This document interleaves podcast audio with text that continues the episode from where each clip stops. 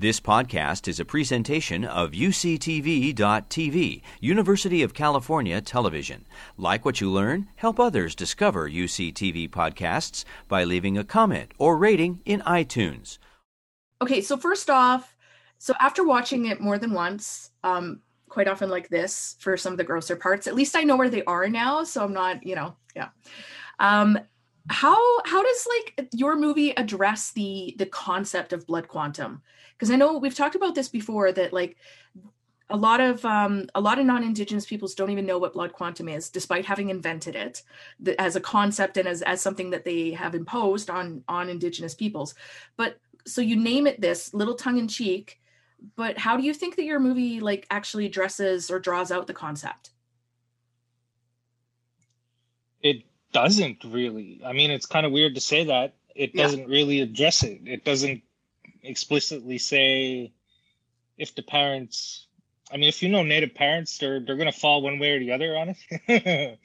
but in this film, nobody you don't really see anybody actively sit there and say you should only date native people or you should stay with your own kind. There's nothing like that because I've never really experienced that growing up. Mm-hmm. But at the same time, I've always been told like stay with your own kind, you know, be with native people. And I didn't really address it in the film because I felt like the nature of digesting native film is to look at the native person in the film as a spokesperson for all native people.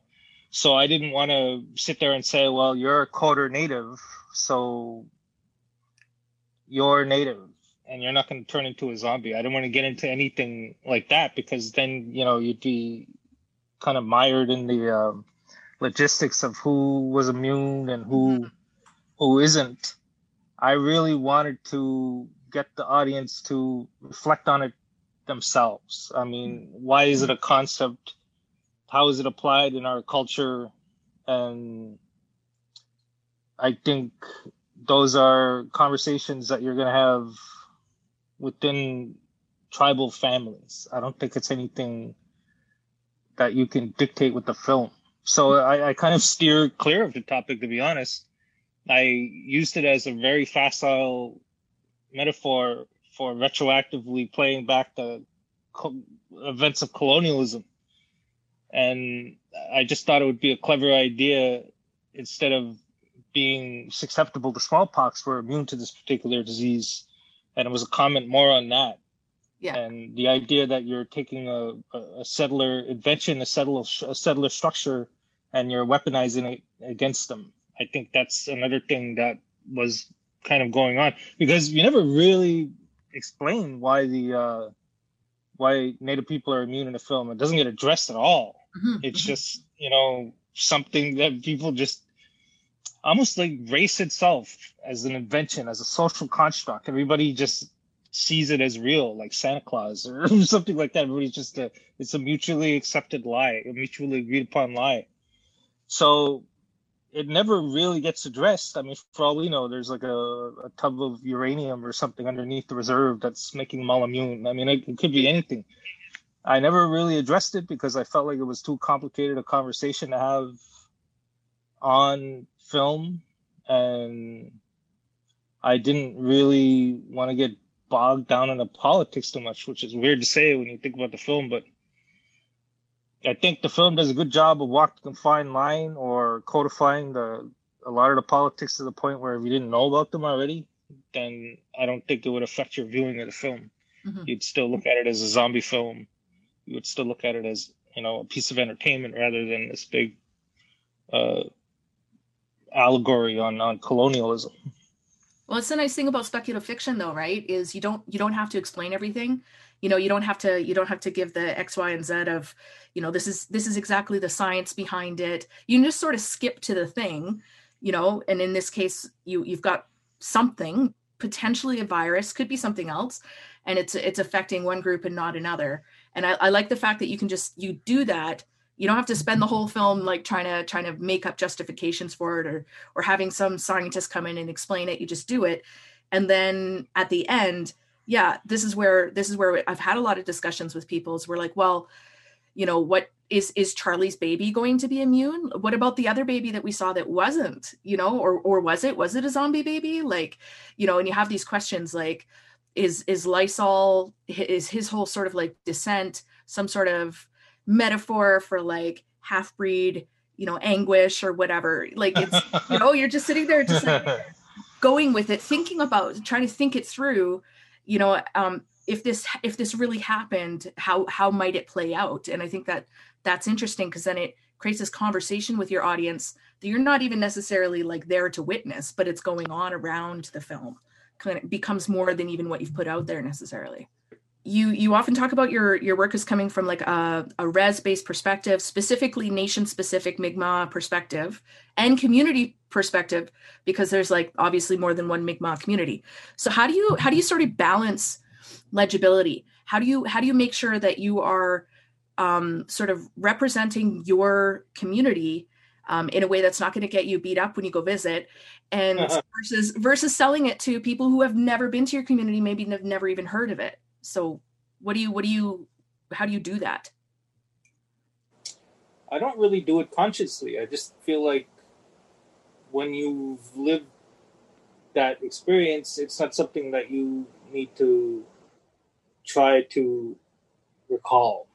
I think it's lived experience. It's kind of like you know uh, you're training to be a fighter and you drill a certain punch a million times and when somebody throws a punch at you you're just going to react at some point. So i think that's kind of what it's like. You get you get attuned to the world. And there's there's some trauma based interaction there too because when you exist as a native person outside of your community you feel hyper conscious of it. And for me, it didn't really sink in that I lived in a city until maybe when I moved back, actually, maybe eight years ago, because I didn't really consider myself urban Indian. I didn't really fit in here. I still don't. I kind of hate it actually, but I always feel at home when I'm at home. Mm-hmm. But I think there's there's something to that too because there's seemingly two camps people that love reserves and people who do not. and I kind of fell right in the middle. And I think it's that objectivity and that lived experience that, you know, it doesn't really need a, a forced application. You just do it because it's already ingrained in your in your your personality. Mm-hmm. So I think that just comes through in the work because you're basing these things on people. You're basing these characters on people in your life, and you're like, oh, what would this person do in a zombie apocalypse? And it would be like, well, he'd set up a snowblower on the bridge, obviously. So it's it's kind of stuff like that. It wasn't something that I, I consciously tried to do. As a matter of fact, it's almost a telltale sign when you have somebody out there talking about how much they represent their people. It's usually those ones that are, are kind of self conscious about it, and you know, am I doing this right? Like, can they see my clip-on braids? You know, it's it's that kind of stuff. Whereas I think when you've grown up in that life, you don't really worry about whether or not you're doing it right mm-hmm. because there's no other way you know how to do it. To be honest. Yeah, yeah. Do you think? Um, I mean, were there things that you wanted to put into the movie uh, that you felt you would not make sense to a non-indigenous audience that you took out? Was there anything that that you really wanted and then you thought about you had a second thought about? Not really. Any anything that didn't make its way from the script to the screen was usually based on budget or time or just trying to find the uh, you know location or, or you know there's a couple of instances where like the actors didn't want to do it. But other than that it was more it was more just practical stuff. Like mm-hmm. i can't think of anything well, if you want to count anything that you know white people wouldn't get, the fish coming back to life. Yeah, yeah. That you know, you're looking at that and be like, oh, what a cool way to start a zombie movie. Like uh, Train to Busan had a, a, deer coming back to life, but it was just a deer coming back to life. It wasn't mm-hmm. really like, oh, there was a certain deer tick in that part of Korea that kicked off some sort of zombie like thing, and you know, it was just deer dead on the road that came back to life. Whereas the fish in the Blood Quantum film at the beginning was more uh, allusion to what was going on there in '81, the Mm. raid, kind of weaponizing the food source for Micmac people, and then you know you flash forward 40 years and the same shit's still going on. So it was more about that, and I don't think non-native people got that. Mhm. And a few other things here and there, I think went over their heads, and I think just some of the characterizations, like, and the other thing too, the one thing that I did deliberately do that I kind of didn't want to explain was Lysol's turning. Hmm bad, and it wasn't really, you know, it wasn't really that I didn't want to give him a reason. I just figured everybody would know what the reason was, why he would be angry or why he kind of flipped out. hmm It wasn't something that needed explaining. He was like a young native man in the 80s. what else do you need to know? Of course, Yeah. it's great. No, I think I think that's important. But so I- I just want to I just want to remark on the fact, like you know, so I'm asking you, is there anything that you um that you didn't put in the movie because you were worried about a non-indigenous audience? You're like, nah, da da da. That's like that's remarkable. You like that's that's a big deal. The fact that you're able to um, get the resources. I know it's not all the resources you want, but get the resources to make something like this and have the say over what goes into it to that extent where you're where you're feeling comfortable about everything that you put in there and everything you didn't is is something that like I feel is is new for indigenous peoples like it's something that's just happening you know recently and I keep I keep kind of coming back to that you know everybody everybody always asks you know you're so critical about you know portrayals of indigeneity in in uh, in media who does who does a good job of it? But they're thinking you know like non-natives because they want to still be able to tell the stories right? And i'm like who's doing a good a good job of it? Or give indigenous creators the money and, and the power and they're going to come up with the stories that are going to be the most authentic and interesting. So just the fact that you're able to do that at this point and then you know into the future as well hopefully hopefully you've got a bunch of things lined up and money's just going to fall from the sky but it's kind of a big deal I have things planned. Not quite. Just- any, any philanthropists out there with billions of dollars just, yeah. just saying I think the reason I get away with that is I I uh, use genres and genres have particular beats. Mhm. Zombie genre, I didn't reinvent that wheel. You know how you kind of have to have like this white guide sometimes navigating you, navigating you through the native film, the native world. yeah my white guide is Western cinema, whereas there's so many familiar tropes to zombie movies or in uh, rhymes, a heist movie, that you can use those beats as the the the Western guide to native country. So, whereas you're looking at a different perspective, but you're seeing it told you in a very familiar format. In this case, it would be the zombie film and we did it deliberately. Everybody was like, "Oh, you know, there's zombie saturation." It's because zombie movies are, are like pornography, right? I mean, everybody's going to watch a little bit. of Everybody's seeing wine, Mhm. so there's always going to be that lowest common denominator there, where you're, you know, you're trying to appeal with them. You're you're trying to appeal to them because they're the mass of the population, and ultimately, what you're doing with the film is trying to get it to as many people as you can.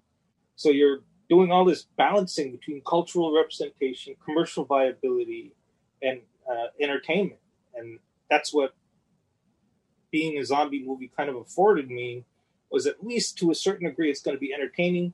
So let's just start injecting some politics and, and some spirituality in here. Yeah. And maybe nobody will notice. and it'll still be a cool zombie movie. So that's the reason that worked because any res person living in like you know in this case it was the 80s but you know in the time period that we grew up or we're both 80s 90s kids i think you could take those people and put them in any fucking scenario like if it's a alien invasion scenario wouldn't you want to see what like res guys do in that or you know what a res girl would do during a zombie apocalypse, that kind of stuff. Yeah. So that's really that was really the philosophy. You weren't really changing the story beats. You're just putting people that you were familiar in place of the you know the the, the people that you typically see in these films. And by doing that, almost through osmosis, there's some sort of perspective shift there. Right. It's like the difference between One Flew Over the Cuckoo's Nest, the book, versus One Flew Over the Cuckoo's Nest, the movie, is that in the book it was Chief telling the story. And if you're mm-hmm. going to remake that movie, why not make it from his perspective? You can start doing that, right? You start doing that for, with, with everything. Do the Predator from Billy's perspective. Oh Just my god, that would be so Like amazing. the native perspective films. yeah. That's so interesting though how you're talking about because that that that um that trope of using so, you know a white character to sort of guide you through the story is is is really enraging honestly. So i like the idea of genre being the thing because you know there like you said you know there's there's certain expectations there's certain tropes for all of these genres that people know to expect so they know where things are going right? There's always room for twists and turns but yeah it gives you those pockets to put in the bits that are that are very specific to where you're coming from that sort of appeal to Mi'kmaq and non-Mi'kmaq indigenous peoples as well. Because there was so much in there that I was like you know it's it's not often that you get to feel like an insider um when you're watching sort of a big film because one it's it's either never filmed in a place that you've lived um, or or visited uh, or it- or it involves people that are just so completely different from you that you're like, okay, this is it's all fantasy, including these people's weird lives, right? But this was really like the characters were familiar, the rage that Lysol had, um, how like badass Joss was, but also like so kind and everything. Like all of that was super familiar. And also, what I think was really interesting is how much she used the language. I mean, like, you know, it would be it'd be awesome if the whole thing was in the language, but what did you run into there and and why did you decide to to make sure that the language was represented because you can put a, a cultural touchstone in a film without it seeming performative. Like if they stopped and did a tobacco ceremony in the middle of all the chaos, it would feel you know performative. It would feel Yeah. like all right, let's put in the native element for all the you know white liberals out there.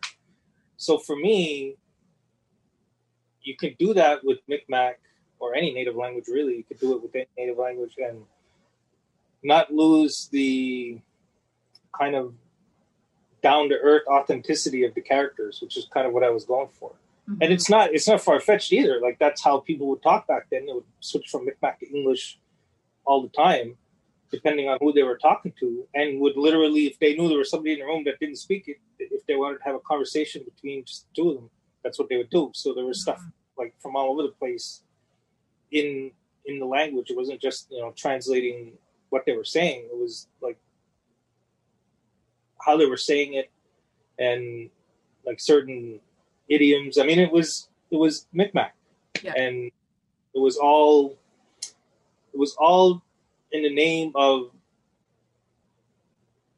not I don't know cheapening the culture, I guess, Mhm. Because you could still, like I said, you could say anything in Micmac, and it doesn't reflect on the culture per se because it's characters saying the words. Anyway, it's it's it's um it's kind of something that I've always done in all my films. Yeah. My mom's a, a language teacher, and my my niece is a language teacher, and it's it's big in our family. So it feels like it's one of the things you're supposed to be doing as an artist, as a native artist, and that's perpetuate your culture. Mhm. But I want to do it in a way that wasn't ceremonial, like it wasn't sacred. It was just part of everyday interaction because that's really what language should be. That's what the culture should be. It should be everyday interaction, not you know ceremony every July for the powwow. It yeah should be yeah like everyday part of your life. And back in the eighties, it was like people really predominantly spoke Mi'kmaq. You even see it in the film Alanis's Incident at Restigouche. hmm where people there that just speak Mi'kmaq. yeah yeah. no that's a good point is making it because that's the thing is we we do it to ourselves too sometimes language is ceremony, right? Uh, particularly people who don't have much of the language, it, it becomes ever sacred. You know, it's like it's like this thing that you only use. Like this, uh, we often get told because I, te- I teach um, Nehiyawewin, and we get told sometimes, oh, there's no there's no swears in our language. Like what? There's plenty there's plenty of things. There's plenty of ways to call people ugly things in every language. There are definitely swears in our language.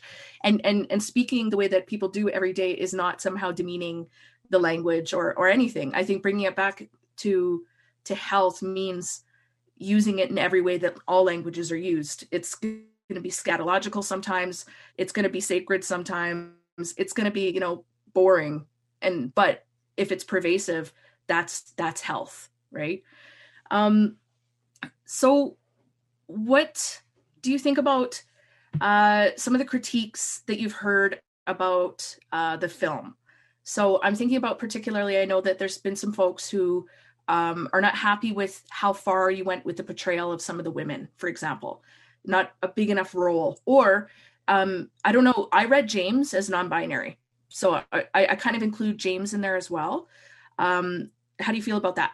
Do you think that yeah, like it was, uh, it was it was actually written for a guy, and I'm like, why why can't it be a girl? There's nothing here that says it can't be a girl. Mm-hmm. And at this point, I was really conscious of there's a lot of dudes in this movie, so maybe we should cast a, a, a girl.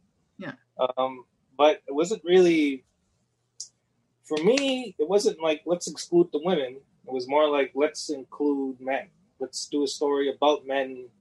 And I wrote it before I was a dad, but I rewrote it and crystallized the story while I was having my first uh, my first son, mm-hmm. my only son, my only child, and I didn't have a dad in my life, and I grew up in foster care, so I was really, really scared about it, and that's really what the film is about. It was kind of this this phobia of mine of being a bad that's really the the theme of the film mm. more so than actual zombies or as much as colonialism at least it's this idea that native men have lost their ways being fathers it's like they don't know how to do it anymore i mean that was kind of part of the the exploration there mm-hmm. and you kind of had two generations of, of dads and one to soon be father just trying to figure it out and to me, the the apocalypse stuff, zombie apocalypse, was almost uh, incidental. It was just mm-hmm. like you know, it could have been during anything like a boil of water advisory or something like. Right. It's the whole thing's a metaphor for the raid, so it it it really could take place of any siege, and it was just more about why these parents couldn't speak to their children, particularly men, and I just didn't have any I don't know. I don't know how to really say it. I, I just didn't have any faith in myself as a dad. So that's mm-hmm. what was really happening there. And yeah. I wanted to tell that story. It wasn't really like I wanted to exclude anybody. It was, you know, I I just did Rhymes for Young Ghouls and it was the exact opposite. It was like I wanted to tell the story of this young girl and mm-hmm. focus mm-hmm. specifically on her. It was kind of the same focus, but for the other end, it was like, how do these young men redeem themselves after experiencing all this trauma? I mean, that's kind mm-hmm. of what it was about. Right. And you know, you see, you see, it failed for Lysol. It failed for Traylor. Um, the grandfather kind of chose not to fight anymore and it was just you know the the young man left to his own devices and mm-hmm. lessons that those three failed dads left them. so right. I mean, if there's any if there's any ambiguity at the end of the film, I mean that's a part of it. It's not only is like is the baby a zombie, is it you know is this kid what capable kind of, taking care be? of this yeah kid capable capable of taking care of this child? Right, and right. kind of has the impression not really. If his mom wasn't there, not really you'd be a little worried about him. Mm-hmm. But seeing the mom holding the kid, you kind of have a glimmer of hope there because it's like, well, she made it this far, so there's got to be something about it. There's got to be something about her, her approach that that makes her a survivor. Right. So it definitely wasn't. Um, it wasn't. It wasn't Joss's story. It wasn't James' story. They do have stories though, because we're doing. Um, um, I just started doing the outline for a TV show, and it's going to be more focused on them. Yeah. Because you know the thing about it, it was just it was just kind of like all right, Joss and James are two prominent, most prominent women in there, two prom- most prominent Native women. Yeah. And Joss in particular, you just get the impression that she's going to be okay. Like she's Uh-huh. going to be just steady, and that that you know you don't need with Joss because it's like she's going to be here bandaging people up at the beginning of the movie, and she's going to be there at the end doing the same thing. So it was just, I don't think it would be remiss to say that is a great story. Like I, yeah, you asked me earlier if there's anything that I had written that I didn't get on screen that bugged me. hmm Her escape from the, uh, her escape from the, the hospital. Okay. Like- yeah. How she chopped her way out of the hospital with that fire axe. Yes, that would have been so. I know that was one thing. That was one thing that I really wish I could have seen. And I get, you know, you got these constraints, right? And her showing up that way, you knowing that she chopped her way out, like that's, you know, that's that's great already. But yeah, I just wanted a scene, just her, just like psh, slow kills. It would have been awesome. But, but if you get Yeah, to do this all that stuff. It, it was kind of like it was. It was. It didn't make it into the film because of budgets. Shooting. Yeah, So it was, you know, a question of who who can you focus on, and who would make a more coherent story, and that's it was really a story about fathers. Again, it could have been like I said, it was I just had my child, so that was on my mind, and was like, oh my god, this is obviously about fathers now. yeah, it felt like it all gelled together and nobody really nobody really uh criticizes native men constructively or artistically. It's just kind of like oh native men are trash. And it's like well maybe but there's a lot of really good justifiable reasons how we got there. It wasn't just like we woke up one day and decided to be awful. Yeah, so I explore that a little bit and do it in a way that was, you know, a bit of a comment on masculinity in and of itself, not just fatherhood. Because every every man in there, they're such archetypes. They can almost be like they can almost start a, a village people band with all their, you know, you got the biker and Lysol, you got the cop, you got the construction worker. I mean, you got the yeah, the samurai sword, the warrior. I mean, it's all there are, are they're all archetypical men, and they're all kind of broken down to expose what makes them human. hmm Yeah. Um, so basing this in 1981, like you've talked, you've talked a lot about how it's, it's, you know, it's sort of a, like a, an allegory for the, for the raids. Um, so why, why that though? I mean, like, do you feel, you know, because like going back in time to make, you know, a zombie film sort of, uh, does a, does a little something with our suspension of disbelief, right? It's, it's an alternative history now. Okay.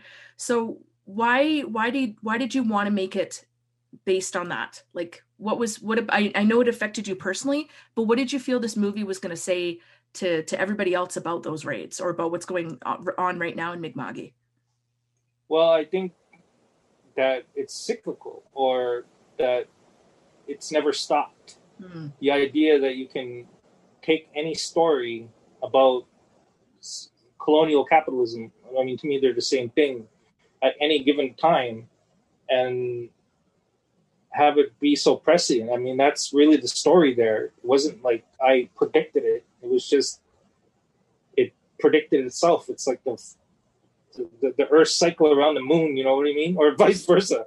It's uh, it's just something you could predict. And for me, it was more a comment on this happened in the 80s, and then you kind of had an allusion to it happening in the 90s, and then, you know, you have all these other all these other conflicts that throw up blockades that typically happen over environmentalism or the use of resources on reserves Mhm. so it just seemed like a good theme or yeah, a good theme. Blockades is a good theme because there's going to be another one at some point in Yeah. the near future. And it just seemed like, for me, that was almost a political awakening in Canada. When that happened in 81, it became a national news story and it, it set the trend for what you were going to see afterwards with Mhm. all these, you know, you know, uh, the Oka crisis happened and then, you know, the Fishy crisis and, and uh, Gesgapegiag. I mean, it's, it's, it's, it's something you could count on. Mhm. So by setting it in between, sort of, it's kind of like, well, it's still happening, but it's happened all this time. And colonialism is really just capitalism. And it's really this system Mhm. that hasn't changed. It's about mass consumerism and it's about kind of ignoring that your resources have a finite best before date. Yeah, yeah. Yeah, the idea Yeah. that exponential growth is is possible and also has to exist for capitalism to continue, right? Like it, it doesn't make any sense. The math doesn't add up, right? Well, that's it. I mean, it's it's kind of like, well, that's it. I mean, it's a zombie that doesn't stop eating until it's Yeah, yeah, yeah. Yeah. gone. Um what I what I think is interesting about sort of so you said it you said it after the raids, but what a lot of people don't know is that then your community set up its own fishery. Like after that, that it was sort of the catalyst for a self a self-governing fishery. And then now we're seeing Mi'kmaq have like bought bought like half of Clearwater.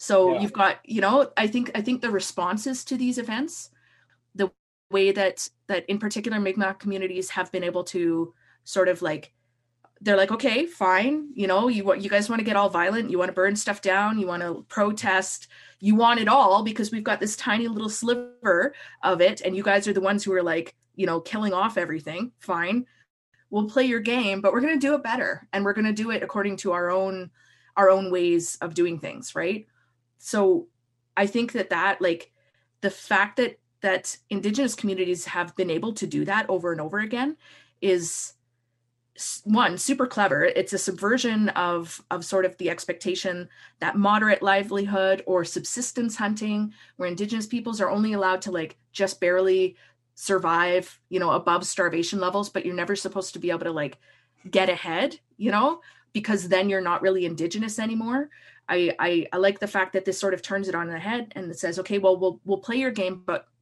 the rules are ours.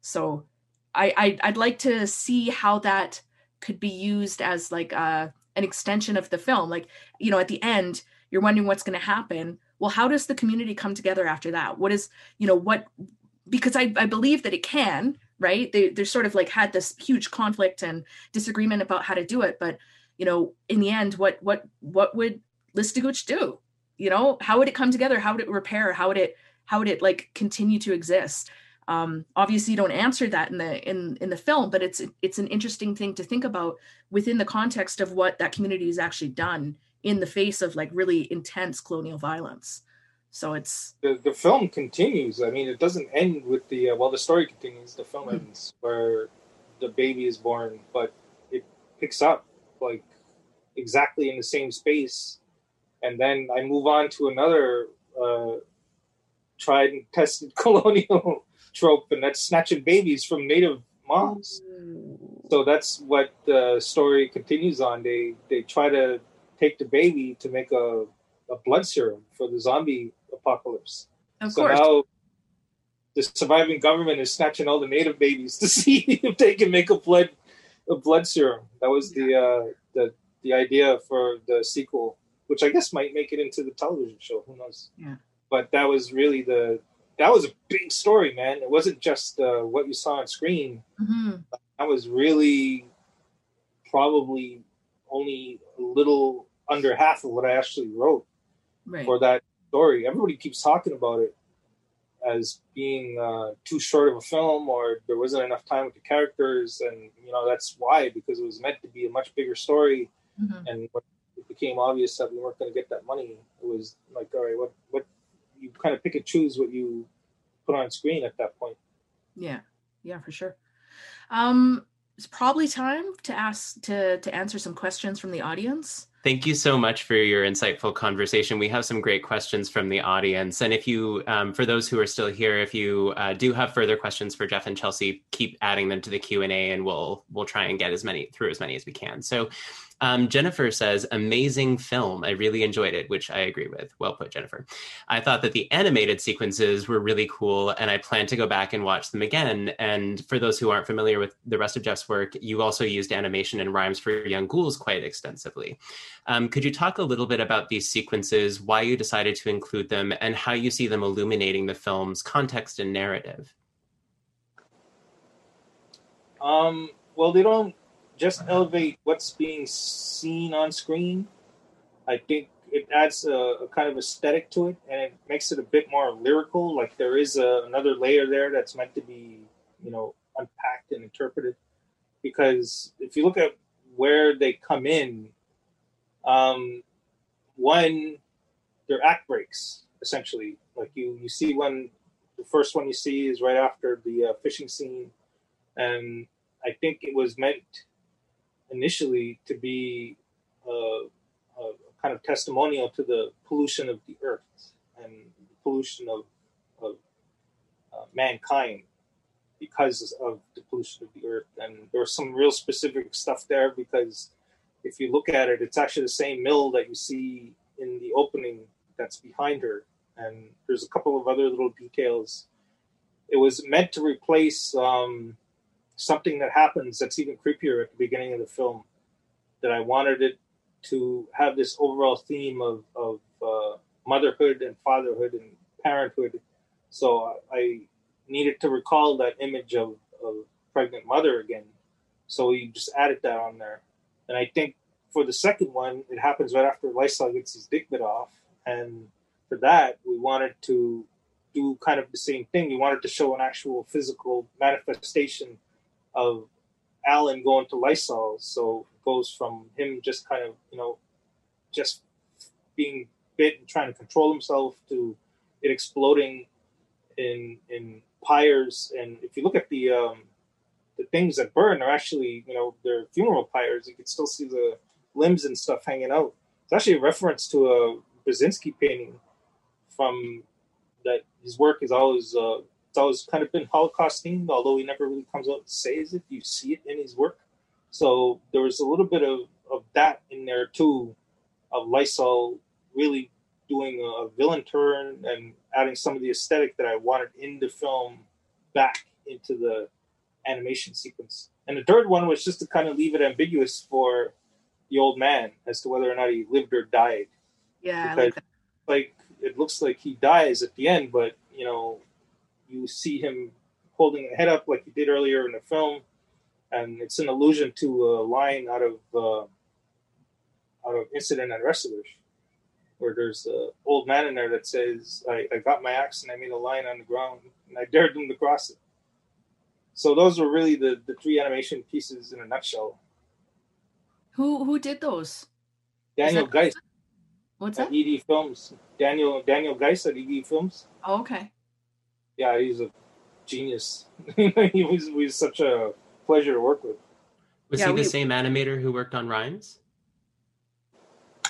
No, no, he did work on a film though. That guy did the. Uh, he ended up redoing the Fishman signs from Rhymes for Blood Quantum again because we lost it. I don't know what happened. with it.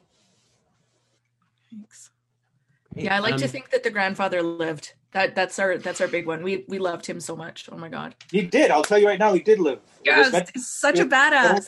but like he's. Uh, that's that's one of the things that ends up being a continuation of the story. James, Devery's character, and him survive on the reserve, depending on each other, because that's what happens when you pick up his story. You see James come and rescue him and carry him off, and you know they start surviving, avoiding the zombies, the overrun zombies, and then the, the army guys show up looking for more native babies, and then those two end up rescuing the the great grandson, granddaughter of, of the Gisigu character. Anyway, Hmm. there, there you go. I just picture the sequel. It was one of the great moments in the film when you open the barn doors in that one sort of warehouse and he's just standing there in front of a heap of of dead Zeds. Um, Kelly asks if you can talk a little bit about your casting process, maybe where you found your actors, whether you'd worked with them before on other projects, and maybe a little bit what it was like to work with them on a film where a good portion of them get blades put in them. Um, I cast for type, which is to say, I try to see as much of the actual character in the person that I'm looking at to play the role as I as I can, and that's what that's how we ended up casting Devery in Rhymes. It was just looking at her, I was like, yeah, that's her. Like, it doesn't really matter how she like. I just prayed she could act, and then we saw her rehearsal and her uh, her audition, and you know we were impressed enough to to cast her. And Gisigu, like the old man, we literally pulled him out of a powwow. Like he was on the powwow circuit selling his baskets, and he's like an MMA trainer on the side.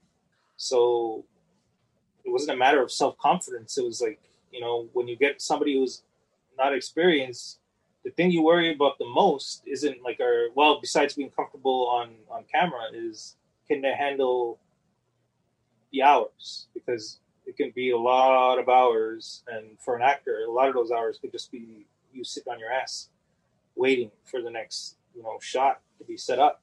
Then we didn't have trailers man. We, had, lawn chairs. You guys can go you know you can go chill out on the lawn chair. You can have like some tea from craft but you have no trailers here so you're not going to be comfortable. So it was more of that. And for this particular picture it was like you didn't have to start off with because there isn't a lot of actors out there that are native. And once you find them, you need to find them experienced enough to know whether or not they can carry a whole film. And that's really why we cast Michael was because I wanted somebody that was going to show up and not give me any of the days that we were going to be filming because that's easily the biggest, you know, stressor and that could suck the life out of you. And the last person we cast was actually uh, Elle-Máijá for Joss because there was nobody there. I mean, it's like there's a ton of young actresses, young native actresses, but when you start looking for native elders or middle aged Indians, those are kind of harder to come by because there's not, you know, there's not that many people that survive that long into the business. And Elle-Máijá, we were lucky. It was more because Michael looks young enough to be her partner, and it was it was like I was a little hesitant because she's uh she is young. I think she's in her twenties, so she's she was I didn't want to do the thing where we cast a 50 year old dude and he's like trying to woo a 19 year old girl. I didn't want to do that. but the more I thought about it, I was like, you know, that's kind of what relationships are like. So fuck it, let's just cast Máijá. And she was the best person for the job because everybody else was, you know, we read a lot of people, but she was easily the best person for the job. And it was really just that. It was just kind of know making obvious choices played off of you know you don't have that many choices. So it's like you can you can cast this person or this person but that's it. Because these are the only two people that audition because these are the only fucking 40 year old native actors up there anymore. So a lot of it's that. You're you're kind of having your your you know cast dictated to you by availability by you know whether or not they exist. Because there was no old man. There was no Gisigu like the way he was written on the page, he was like you would have to hatch him in a you know a vat somewhere. But along came Stonehorse, like literally reading on the page the same way the character does. And at that point, you were just praying to God that he can run run his lines. Be yourself, run your lines, and that's it. We'll survive this. And he surprised everybody because he didn't just do that; he got into it, and then he started getting into the acting, and he started like emoting by the end of it. So I get lucky a lot.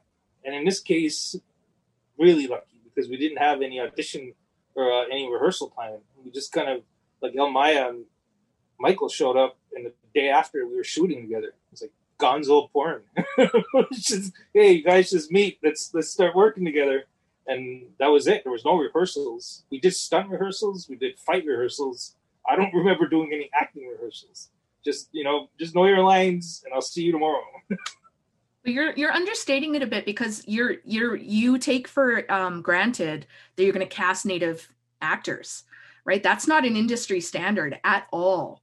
No, it is. So, like the fact that you're like, okay, you know, here's here's my pool. It, again, like it's kind of you know, it's kind of a big deal. The fact how many non-natives end up taking those roles because because there isn't the pool, right? But when you have people who are the content creators who are insisting on that like that makes more space. It, it gives you know more native people uh, particularly youths are going to go into acting now because they're like well there are there are directors out there who are going to make a point of casting us. You know they that's that's a big deal. It's the weird thing about it too is that you're always going to run into a fake indian or somebody that you mm. cannot verify. And we did on this film too. And then it was like uh the casting people were like why do you have such high standards? They're not high standards. That standards. bar is on the ground. That bar is yeah. on the ground. High standards. What? Like? No, not you have. To, you have high standards. The production has high standards. Yeah. Standards. They're not low or high. They're just standards. It's like if I wanted to cast a human being, I would expect that person to be a human being. I wouldn't expect you to start parading dogs in here. So it was like I want an Indian find me an Indian. Don't find me like a Puerto Rican or a half Mexican or like somebody who's black saying they're native. I mean, it's like just find a native actor. They're out there. Well put. um, I, I, I have a question here from Kendall Lovely um, that I actually think is might also be something that you can jump in on, Chelsea, um, given your work on Métis in Space. So she writes that or they write, I'm sorry, um, sci-fi channel uh, television. There's a sci-fi channel television show called Z Nation that has some episodes focused on depicting native sovereign societies in a zombie apocalypse setting, and this is also a some form of this is a pretty conventional trope in a lot of sci-fi and spec fic TV and film. Um, I was wondering if you were at all familiar with this show or any others, and whether it influenced the way you approach the film, or were you thinking perhaps about how to make a different version or um, approach to this kind of trope that, um, as Chelsea points out in a lot of her work on Métis in Space, is quite common in a lot of sci-fi cinema. The zombie trope? Or the the trope of sort of like a sovereign native or quasi-native society oh. in the midst of a kind oh, of I, uh, apocalypse or at all. No i didn't think of that at all. I mean this is again one of those things where when you grow up in the life you don't really think about it. It just it's it's a part of you know what it is you're doing. It's it's not uh, by design that I was thinking like, all right, we're going to create a sovereign uh, apocalypse, post-apocalyptic uh, society. It was just you live within the confines, especially in the '80s. You live within the confines of the the reserve. You don't go into town. You don't go off reserve. So when this thing happens, it's really simple to maintain those borders because you know exactly where they are and you know exactly how to keep people in and out of them. So that's kind of really what I was doing. I haven't seen Z Nation and I haven't seen the uh, when I cast Michael, I had no idea he was in The Walking Dead. if I did, I probably there's a real good chance I wouldn't have cast him because it was just to avoid that. I wouldn't have wanted to do like another. Oh, there's Michael Greyeyes killing zombies again. I I didn't think of like uh, any like I tried to watch Z Nation. I don't think I got that into it. Um, so I wasn't really paying attention to what anybody was doing. When I was absorbing information for the zombie stuff, I was looking at movies more for aesthetic kills, and I was looking towards books more for um, plot points or story outlines or, or beats like that. Like I find uh, zombie films to be kind of stagnant. Zombie literature is is still pretty, you know, pretty pretty amazing and inventive. And there's all kinds of things you can do or have. There's all kinds of things that have been done in, in post-apocalyptic zombie literature that's a lot more interesting than what's going on in cinemas. More because of budgets, if anything. but yeah, that's that's kind of where I was uh, coming from. It wasn't, you know, I don't. That's the thing, man. When you're native, you don't think about being native. You just are, and then everybody kind of points it out to you afterwards, and Q and A is like this, and you're like, yeah, I guess it is kind of native. I never thought of it like that. Yeah, I remember. I remember the one episode that we did watch from uh, Z Nation was we were nowhere near the Grand Canyon, and the tension there was that they didn't want to let people in. You know, there was the tsunami. There's like this. There were so many zombies, right? They called it a like a tsunami, and all these people were trapped, and they wanted refuge in the native community. And there, a bunch of them were like, no. But of course, somebody goes and takes them on some peyote trip because that's what we always do, right? We just don't know you from Adam but you just come meet us and we're gonna we're gonna give you some sort of vision quest and man yeah so glad you didn't see it it's terrible no, my, my, wife is navajo and she's been trying to get me to do peyote for like the past six years see if you were a white guy you would have done it already you would have done it like within two seconds of meeting her no. and then been the most indian like, indian ever you know my my mind doesn't need psychotropes doesn't need it doesn't need the help, man. Like if you have Valium or anything like that, while you guys are doing peyote, we'll probably level off together. But like, I don't need peyote. oh my god, thinking about I'm sorry, thinking about any any creativity coming out of you fueled by peyote is scary. given given your your films already. I I'm not opposed to seeing that film somewhere down the road, but that's for that's for another Zoom call. Um, just as we wrap up here, I have one final question from Robert Burrows. Um, he asks, I know for me it was incredible to see Campbellton in the area shown um, on a feature film. I'm curious what, if any, the response from the community on either side of the bridge was to the film uh, and the production, and seeing their region portrayed in a pretty special production. For instance, the aesthetic of the river is something else. I think everybody was pretty happy with it. It's not like I went and asked anybody, but I think everybody liked what they saw. Exactly what what you said. The the area was presented well, and I think the story is too ridiculous for anybody to take any personal umbrage with it. Although you know what, man, I I say that, but you you get the impression when reading some criticisms that that's exactly what happened. Like it was oh, just another woke zombie movie, or or you know, just just another hate hate the whites movie, and it's neither of those things. And I think people from the region understand that because they're from the region. Mm-hmm. And I think the tension that does exist there, I think it's just a part of life to a certain extent. And it's again one of these things when you're experiencing it, it's not that prominent, if that makes any sense. It's it's stuff that, you know, it's kind of like when the Micmac and the Nova Scotia Fishers became international news. It was news to everybody outside that community, but if you lived there, you knew the tension the tension existed. Hmm. So it wasn't that big of a deal. But all that to say, I think the the movie speaks for itself aesthetically. I think the church, the bridge, the shoreline, I think all that stuff was presented with as much love as my eye and my budget could muster. so it wasn't like we uh, we we set out to malign the community or anything.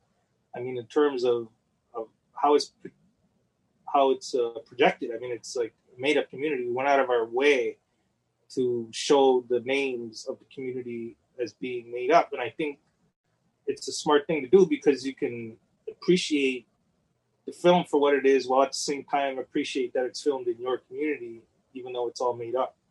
And yeah, I mean, it's it's uh it's weird that nobody shot down there before because of the bridge and the way the sun is. It actually goes down behind the bridge, hmm. so you can always shoot into it, and it gives you these great silhouettes. Like that's exactly what we were doing. And there's this weird effect that comes off uh, the river, where in the morning you actually see it in the film again too. Everything is covered in haze, and you can't really see anything.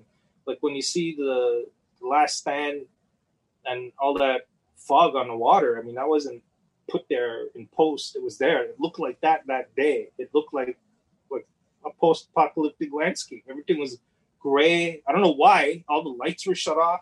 Like we barely had to do anything to those those shots to make them look like they were in like we could have pulled them out of uh, Children of Men. Mm. With that, again, thank you, Chelsea. Thank you, Jeff. Thank you, Mia. And I hope everybody has a wonderful night. Bye. Bye, guys. You've been listening to a podcast by University of California Television. For more information about this program or UCTV, visit us online at uctv.tv.